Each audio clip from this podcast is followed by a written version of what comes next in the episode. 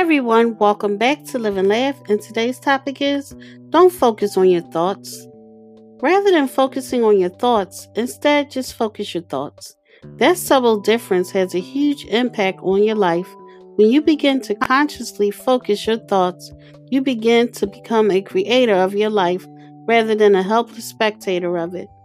When you begin to focus your attention and awareness upon the thoughts that feel like appreciation, love, excitement, joy, and peace, you'll begin to call into your path and into your life everyone and everything that will make you feel like that.